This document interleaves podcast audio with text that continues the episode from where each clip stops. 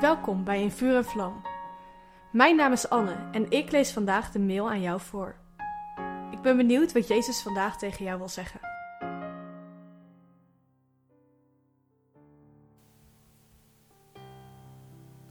De gave van wijsheid verwacht je misschien niet in dit rijtje.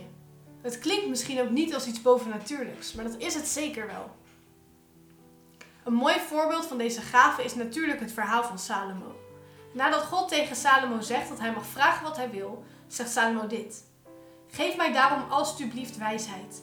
Dan kan ik uw volk leiden doordat ik goed het verschil weet tussen goed en kwaad. Dit staat in 1 Koningen 3, vers 9. Salomo vraagt God om wijsheid. En wie vraagt, die krijgt. Salomo kreeg een bovennatuurlijke wijsheid van God. Hij werd zelfs zo wijs dat hij letterlijk wereldberoemd werd. Zie 1 Koningen 4, vers 29 tot 34.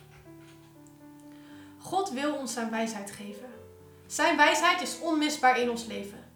Het was Gods wijsheid die Mozes hielp door het volk te leiden. Het was Gods wijsheid die ervoor zorgde dat David koos voor aanbidding. Het was Gods wijsheid die Rut aan de voeten van Boas liet liggen.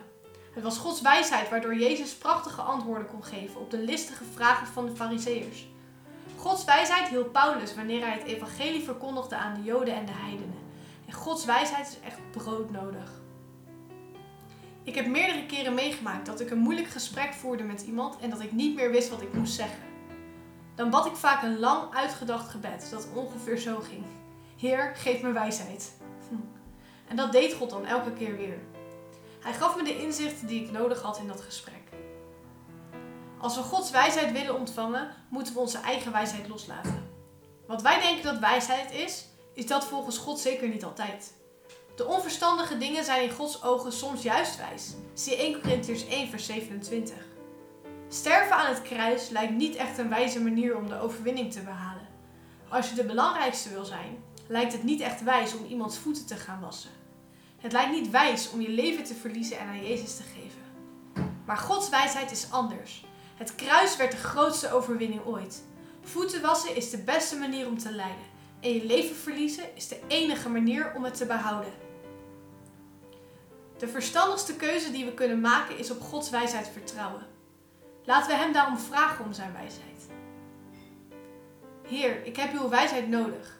Als Jezus uw wijsheid nodig had, dan ik zeker. Help mij om mijn eigen wijsheid los te laten en uw wijsheid te ontvangen. Help mij met de beslissingen die ik elke dag weer moet maken.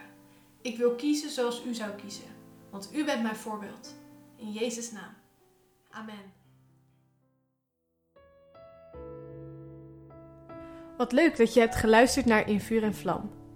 Heeft de tekst je geholpen om God beter te leren kennen? Deel In Vuur en Vlam dan met je vrienden. Meld ze aan op streef.nl slash in vuur en vlam.